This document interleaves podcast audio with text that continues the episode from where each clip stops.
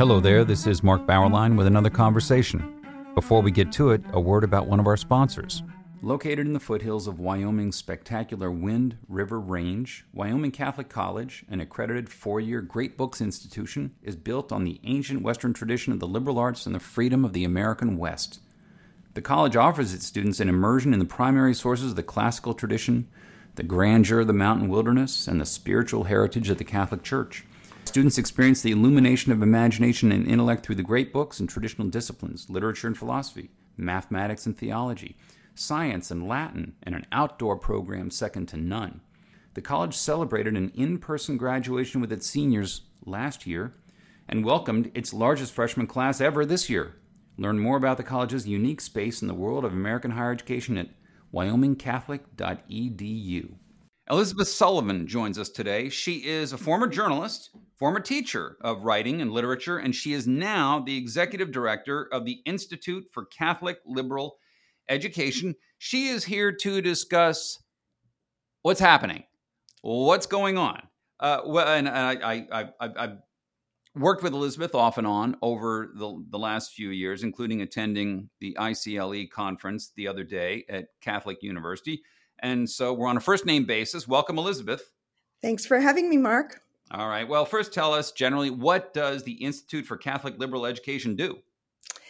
The Institute um, was founded basically to support Catholic educators in a variety of ways. Um, we our our aim is to renew Catholic schools to help teachers renew schools by reclaiming the church's tradition in liberal learning, basically stepping away from the secular model, recognizing that our own tradition is very different, and to reclaim that just across the board content, curriculum, pedagogy, and approach. You've got uh, a network of uh, is is network the right word for for the schools? Yes, I would say network is the right uh, the right word. We now have uh, well, membership has exploded to 165 schools, up um, um, doubled easily in the last year. So what we're seeing. Well, well, hold on, I have to stop you there. Okay. uh, because I think you misspoke. You said that the number of schools in the network doubled in the last year, and that's not true. That's false. No, no, it's true. and wow. we serve many more schools than that, hundreds more schools than that. They are what finding is, us. What, what, what is, well, when, when you started, you started with, with, with zero schools. Yes. Uh, the you, you said the word explode the other day, so that that's definitely an explosive growth. And uh, you you can give it. I, I have a few more questions about about the network, but just tell us why is this happening? I think educators and parents and priests and bishops have recognized that the secular model of education is undermining the faith of children it's founded on a different philosophy and it's not it's failing by its own metrics in many ways. It's not turning out students who love learning or who can think well or speak well or write well. And the answer to that is the redis- rediscovery of our own catholic intellectual tradition which was the gold standard for centuries. And the important thing is that this is not just something for the university that it really applies to the k through 12 um, levels of education and it works. It formed some of the keenest minds and holiest saints in the history of the world. And the mark of success is that these schools are turning around. The children, especially, are finding joy in learning, and the parents are noticing when their kids are coming home from school, spilling over at the dinner table about uh, the Emperor Justinian and his codex and what that means uh, they noticed something different's going on. And so part of it started as a grassroots effort, but now it has definitely um, percolated up to um, chancery offices uh, across the country. You said that this was understood uh, the schooling, the children, uh, the formation of them as as Catholics was understood as not not even need in need of of explanation or justification. And I can say my, my own parents were both uh, raised Catholic. My father in in eastern Kansas, my mother up in the mountains of Colorado, and they both went to Catholic schools. And even though they got caught up in the 60s in their own ways and and left the church and uh, didn't put my brother and I through Catholic schools. My sister did up through what eighth grade or something. But uh, it was very clear whenever they would talk about their own respective childhoods how big a part of their lives was the school. The nuns, in particular, the nuns who were teaching in a lot of those classrooms. Uh, and that even though they were they were away from the church. Now it was it was part of who they were for the rest of their lives. And I, I, can't uh, my my father used to say you know the motto was on the catholic church give give us a few years when they're children and and they're catholics for life. This was just one didn't even need to say this in the past correct? That's right. I i too was blessed as your parents were to have amazing sisters in my catholic education um, and the difference there is they saw the world through the eyes of faith. They had a Catholic worldview, and a teacher is a role model in a classroom, a witness to the faith. So there was an enormous loss when when women religious left left in droves, and so many good people, well-intentioned Catholics, stepped in to fill that void and teach in Catholic schools. But through no fault of their own, they didn't get the same catechesis, the same human formation, the same spiritual and intellectual formation that those women religious did. And there has not been there, there have not been very many specific um, efforts to address that formation. And I think it's clear now that teaching is a noble profession. Teachers need to be fed spiritually and intellectually to be able to lead lead students to discover to discover the truth of things, the nature of the nature of reality, their role in the world. And um, teachers deserve that formation. Those who are called to a vocation in Catholic education certainly deserve that formation, and we see that they love it. Yeah. You know, the uh, network that you have, you look at schools when they, I mean, they contact you about joining up or having affiliation some kind. What qualifies them to be part of your network? How closely do you look at curriculum, for instance? Um, the books that that they teach is Latin in there. What what are the stipulations for joining up? Well, truly, the principle of subsidiarity applies here. Um, it, it is a voluntary uh, decision on the part of the school to join this network because it demonstrates an effort that they really want to grow in this vision of education. So there are some that we would discourage that we feel like they're not quite ready, but for the most part, it's a voluntary effort of those who have heard the buzz, they've seen what's going on, and they want to join and, and continue to learn and grow. It's not a switch that you flip, but we coach them on curricular materials especially on pedagogy. Um, there's a lot you can do in pedagogy to restore wonder in the classroom and meaning and integration across the curriculum. And we, we help them a great deal with that. The, the pedagogy uh, issue, I want to follow up with in a few minutes with an important initiative that you have started. But let me ask a little biographical question. How did you get involved?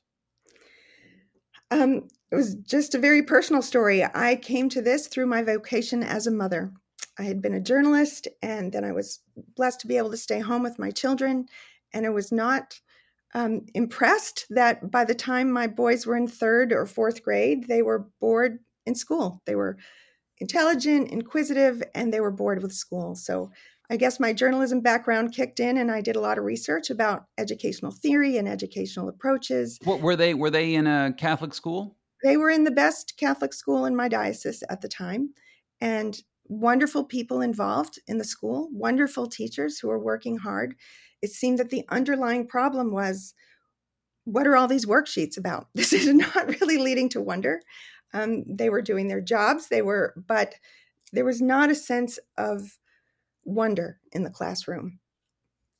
And ultimately, that led me to get involved with a little fledgling school that had started up where people were, were retrying, trying to reclaim the church's tradition in liberal, the liberal arts and sciences. And I wound up teaching at that school, and I immediately saw the difference. My our youngest son was in second grade when he joined that school. He had been in a Catholic Montessori school prior to that, but the Catholic Montessori was rooted in the same principles, this Aristotelian Thomistic understanding of education. And I almost immediately saw, within just a few months, I saw the difference in my youngest child in how he was responding, how he was loving learning, how he understood his faith, even as a seven year old. And I realized that this was the answer. And basically, since then, have been on a mission to promote this and spread this as much as possible. So, so you wanted to get out there. The, the kid, the kids are out of the house. You wanted to get out there and continue the work. You you found the institute. Why was the creation of this network, the, this this institute, necessary? It was very interesting that what we discovered at the time was in little pockets all across the country, through a grassroots effort. Maybe um, in the 80s, I think a lot of Protestant um, Protestant parents resorted to homeschooling. They stepped away from the secular model, founded independent schools. Catholics were later to rediscover their own tradition. It's interesting that many of the non-Catholic Christians recovered this tradition of um, the classical liberal arts and sciences. So this began with homeschoolers, then moved into independent schools in the 1990s, early 2000s it was not until 2010 that the first parish or diocesan school, Catholic school, um, went in this direction. That was St. Jerome Academy in Hyattsville, Maryland. Um, they formed a, they created a beautiful educational plan with the help of some homeschooling parents, some um, theologians and philosophers, and it's really a beautiful document that guided many schools um, and coalesced the movement. So what we saw was that there were people trying to do it, and it was all kind of in fits and starts. And the institute had its first conference in 19 or sorry 2013 73 people showed up and we were amazed and the conference has grown so much. Our 10th annual conference had 350 people from 45 dioceses probably another 1200 live streaming from 80 something schools. Wow. I i was there I, have been to a couple of your conferences uh, in the last few years, and they're always, uh, always at Catholic University in Washington D.C. And I, I'm struck because I've gone to academic conferences of the, say, the Modern Language Association.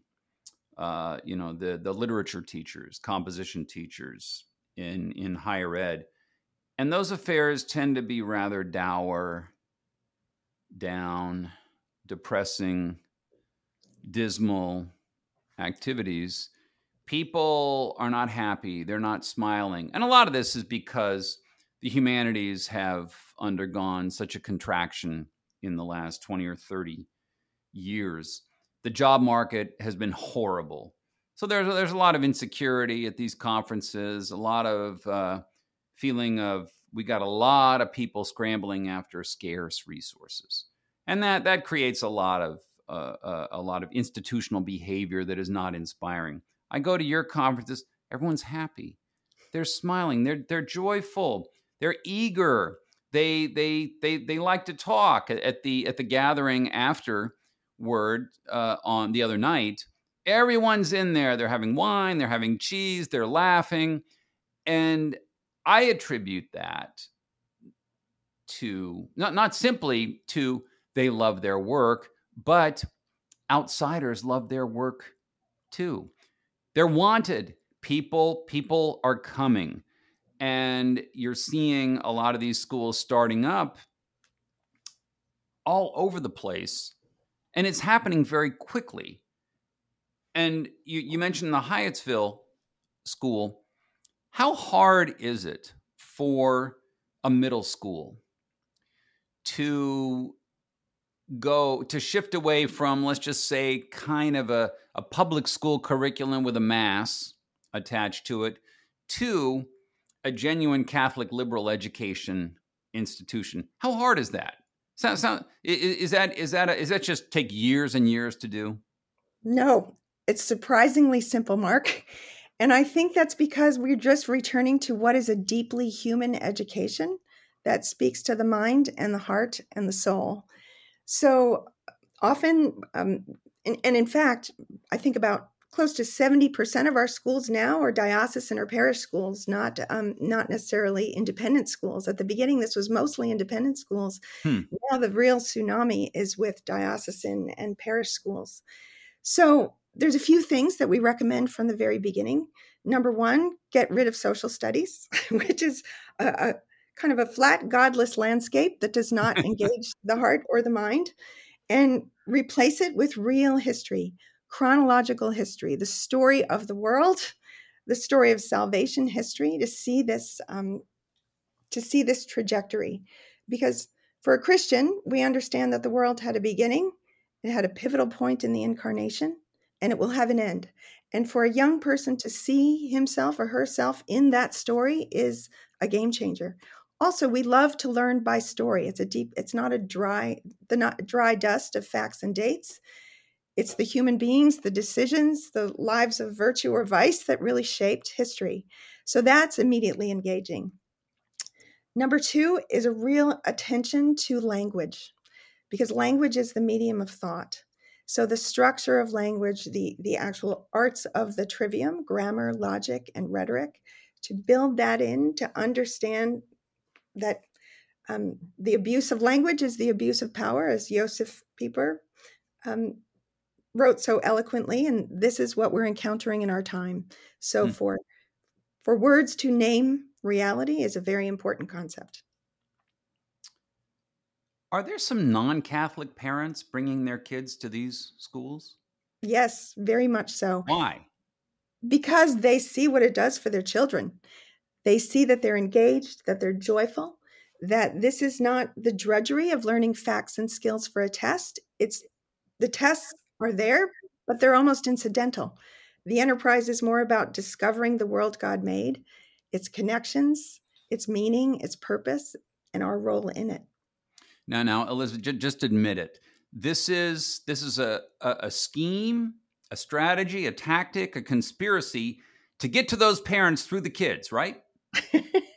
well, I have to say that it is evangelizing families as well. Um, I think we all recognize the gaps in our own education. I certainly didn't have this education myself. And learning is fun.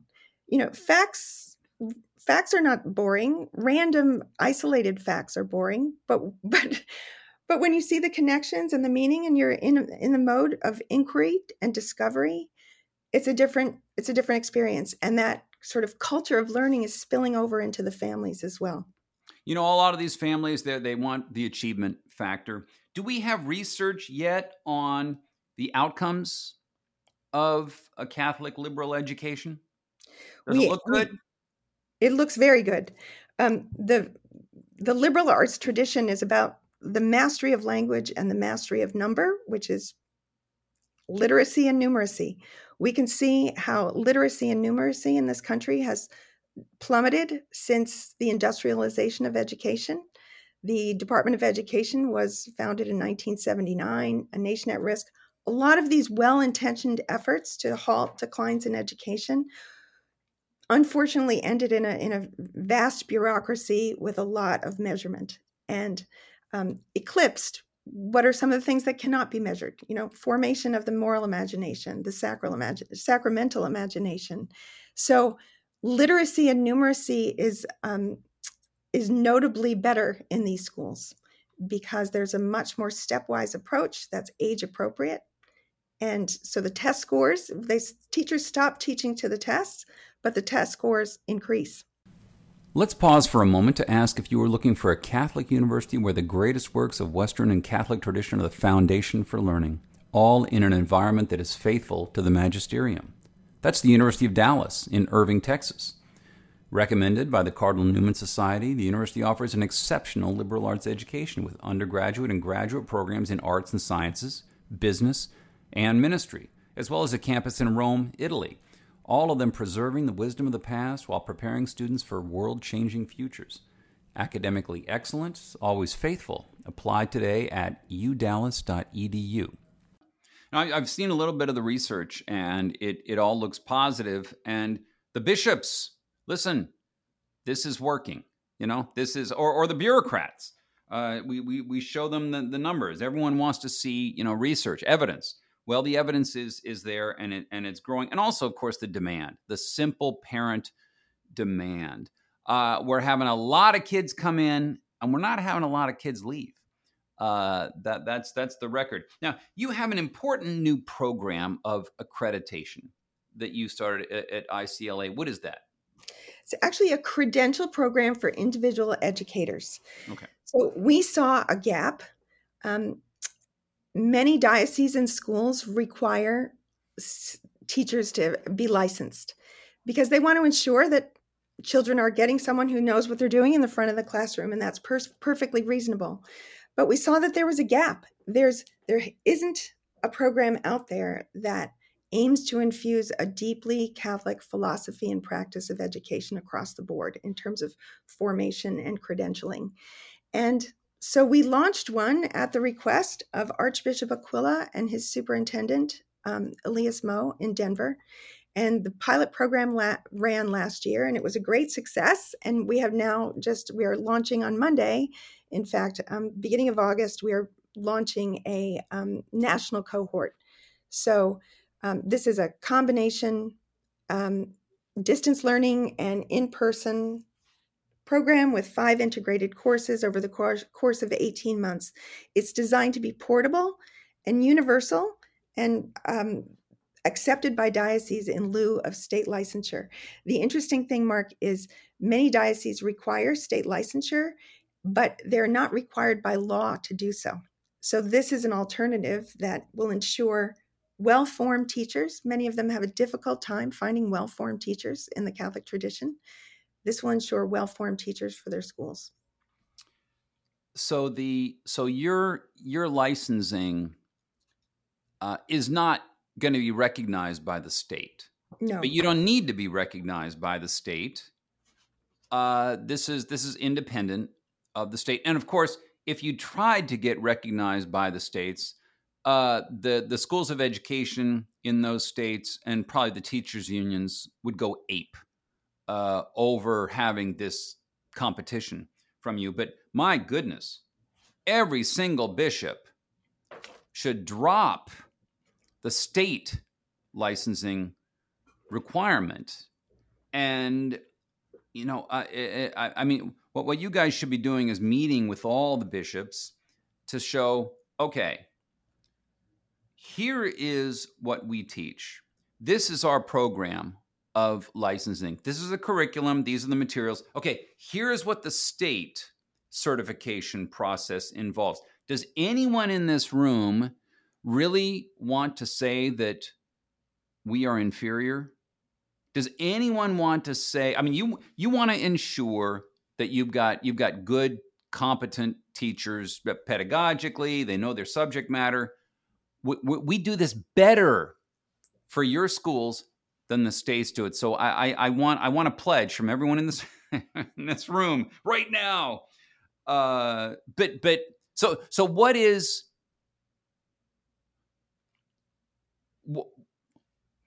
what is the plan to get this uh, credentializing program, uh, spreading the word, and getting the bishops on board? What's the plan?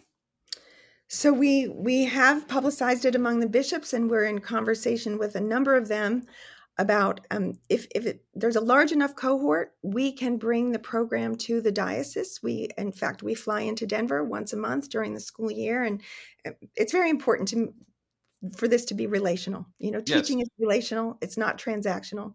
So the cohorts grow together. So so in a large enough diocese, we could bring the program to the diocese.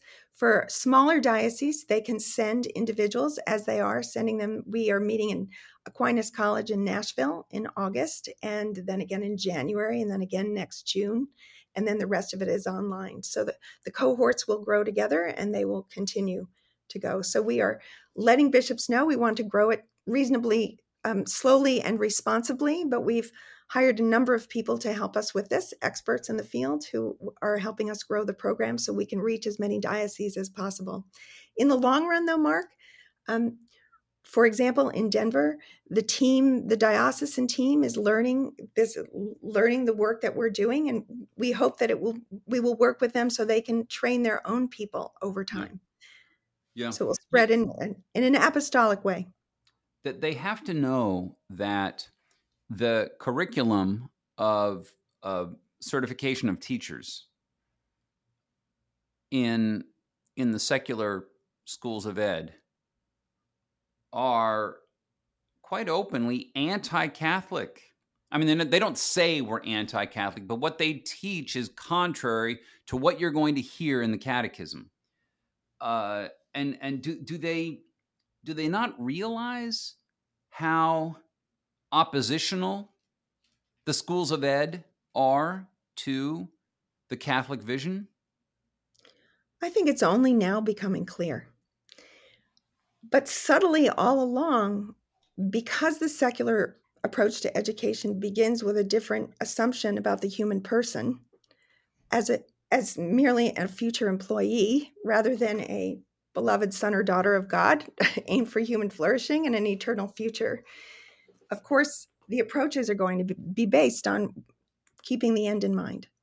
And so there are subtle things that are woven through in addition to right. the ideologies that have now entered in. Right that that that's often what is hard to explain to people who haven't been there, who haven't been a part of it. I mean, I, I was I was in the humanities for thirty years, forty including school, and they they it, it's hard to show outsiders the the bias right? The the tendentiousness because so much of it is implicit. It's like what you just what you just said. Seeing seeing students and teachers as just sort of these free atomized individuals. Uh, they're they're learning some some material. They're learning some skills. But there's no there's no vision there's no christian providential history where you have a place in time and history and in the universe forget that uh, that that we cannot hire people out of the public schools, the public school system. We can't bring in a public school superintendent to be a, a superintendent of our dioceses and expect all the acculturation that that public school superintendent went through not to be carried a- along along with him. So uh, you say that it's it's becoming it is becoming more clear. We we had we've had something of a parent revolt right against the school boards against some of the some of the the curriculum stuff with race and sexuality. Is that coming into play here with the bishops growing realization of sort of the public school mentality and a lot of parents coming into your schools do you see that as as a component oh yes i i think the entire nation has seen now um, what is happening in public education. You can't you can't miss those news stories, and so parents are just more aware, more attentive. They're not willing to outsource the education of their children and trust uh, trust just anyone for that because they understand that it's has a huge impact on the child either way. So yes, our schools are flourishing in part because people are leaving the public school system. Um, and and others are just flocking because they see what it does to, they see the improvement in, in their child they see a love of learning in their child and it stands to reason that someone who loves learning will learn more easily how do uh, how do people find out more about the certification program um, we have an enormous website with all kinds of information and background information and applications for the program. Um, superintendents, bishops, um, other schools can contact us to send to inquire about the program. So our website is CatholicLiberalEducation.org, and the it's called the Catholic Education Formation and Credential Program. Uh, last question uh, Elisabeth, then this this may be some speculation on your part. Um, is a Catholic liberal education uh, the the best one of the best insurers of the survival and prosperity of the Catholic Church in America? I absolutely think so. We can see the fruits already, and this movement is relatively new 15, 20 years old. But we see the fruits in young people who are joyful and hopeful and connected and they understand their faith tradition. They understand what it means to be a citizen of a democratic republic, to live a life of virtue, to live in community. I believe that these will be the moral leaders of the future. Um, at whatever whatever they're called to, whether they are in blue collar jobs or whether they're in white collar jobs or whatever they're called to, they're going to be leaders uh, in their community. We you see know, that the, already. The one of the phenomena that often noted is how many uh, how many believers go to college and turn into nones, right? N O N E S. And I, am going I'm going to say that one reason they become nones is not because they're anti religion, but because they the religion wasn't as affirmative.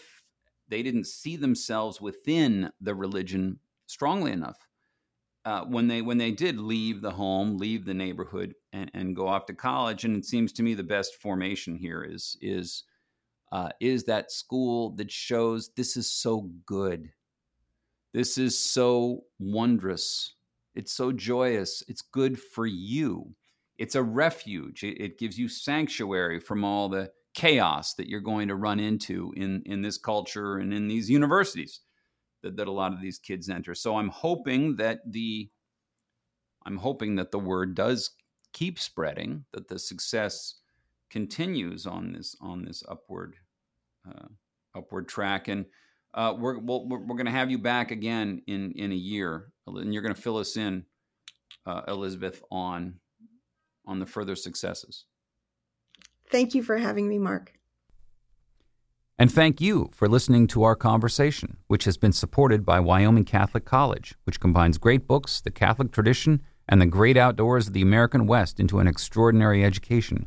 Go to wyomingcatholic.edu or contact the admissions office at 877 332 2930.